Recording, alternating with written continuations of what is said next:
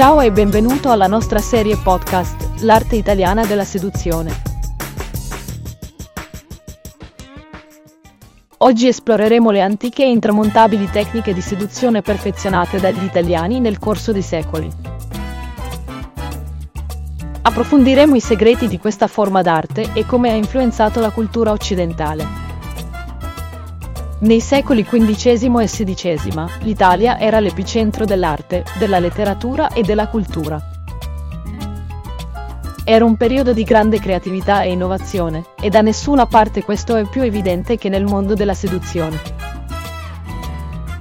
Dai cortili di Firenze ai canali di Venezia, sedurre il proprio interesse amoroso era una forma d'arte che richiedeva abilità, finezza e una profonda comprensione della psicologia umana. Il nostro primo ospite è la professoressa Cara Ferocius, esperta di letteratura e storia italiana. Professoressa Cara Ferocius, ci può raccontare qualcosa sulle origini dell'arte italiana della seduzione? L'arte italiana della seduzione affonda le sue radici nel Rinascimento, quando l'amore cortese e la poesia romantica erano di grande moda tra l'aristocrazia. I grandi poeti dell'epoca, come Petrarca e Boccaccio, scrissero ampiamente sull'amore e sul desiderio, e le loro opere divennero la base per l'arte della seduzione che conosciamo oggi. In effetti il Rinascimento ha segnato un allontanamento dalla visione del mondo medievale dominante verso una visione più umanista e individualista, ponendo le basi per molti dei valori e delle credenze moderne che sosteniamo oggi. Decisamente.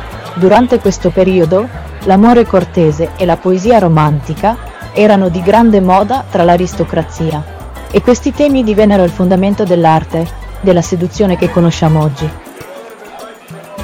Potreste individuare alcune delle figure più importanti che hanno dato un contributo significativo all'arte della seduzione in Italia?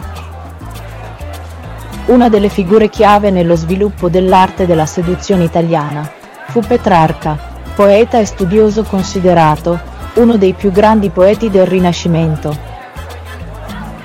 Le opere di Petrarca, che includono sonetti, ballate e altre forme di poesia, sono caratterizzate dalla loro attenzione all'amore e al desiderio.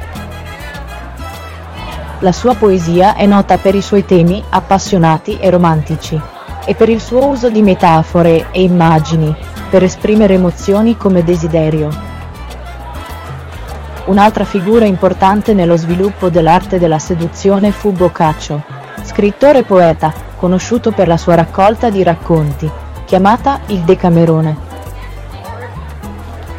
Quest'opera, capolavoro della letteratura italiana, presenta una serie di racconti, tutti incentrati sul tema dell'amore e del desiderio. L'uso dell'umorismo, dell'ironia e della satira da parte di Boccaccio nelle sue storie.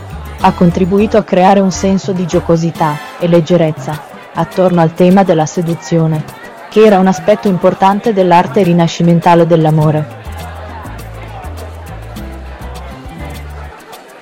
L'arte italiana della seduzione si ispira anche alle opere di altri poeti e scrittori del Rinascimento, come Arioste, Tasso e Castiglione. Questi autori hanno scritto molto sull'amore e sul desiderio e le loro opere hanno contribuito a plasmare l'arte della seduzione in quello che è oggi. Potreste raccontarci quali sono alcuni degli elementi chiave dell'arte della seduzione italiana? Uno degli elementi chiave dell'arte italiana della seduzione è l'idea del corteggiamento, o il processo ritualizzato per conquistare il cuore di qualcuno. Questo comporta una serie di gesti sociali e romantici, come scrivere lettere d'amore, inviare fiori e impegnarsi in battute spiritose. L'obiettivo del corteggiamento era creare un senso di eccitazione e anticipazione riguardo alla possibilità di una storia d'amore e stabilire una profonda connessione emotiva con la persona amata un altro aspetto importante dell'arte italiana della seduzione è l'uso dell'amor courtois o l'amore cortese. Questo è un codice di condotta che sottolinea l'importanza della cavalleria, dell'onore e del rispetto nelle questioni di cuore. L'amore cortese prevede una serie di rituali e convenzioni, come l'offerta di doni, lo scambio di pegni d'amore e la recitazione di poesie d'amore. Questi rituali avevano lo scopo di dimostrare la propria devozione e sincerità e di creare un senso di drammaticità e romanticismo attorno all'atto di seduzione. Oltre a questi temi, l'arte della seduzione si avvale anche di una serie di altri fattori culturali e storici, come l'influenza della mitologia classica, l'ascesa dell'umanesimo e lo sviluppo del dramma moderno. Tutti questi fattori hanno contribuito alla creazione di una tradizione di seduzione che continua ad evolversi e prosperare oggi. In conclusione, l'arte della seduzione fu un aspetto cruciale dell'amore cortese durante il Rinascimento italiano.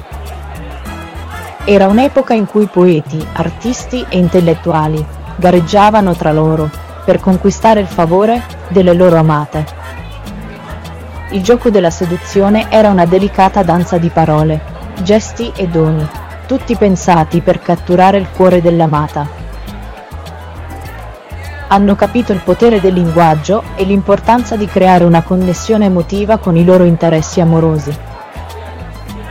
Usavano la poesia, la musica ed altre forme d'arte per corteggiare le loro donne, spesso incorporando sottili accenni di desiderio erotico nelle loro parole e azioni. Entrando nell'era moderna, cosa possiamo imparare dall'arte della seduzione durante il Rinascimento italiano? penso che possiamo imparare alcune cose. Innanzitutto, l'importanza della connessione emotiva e il potere del linguaggio di evocare desiderio e passione sono senza tempo.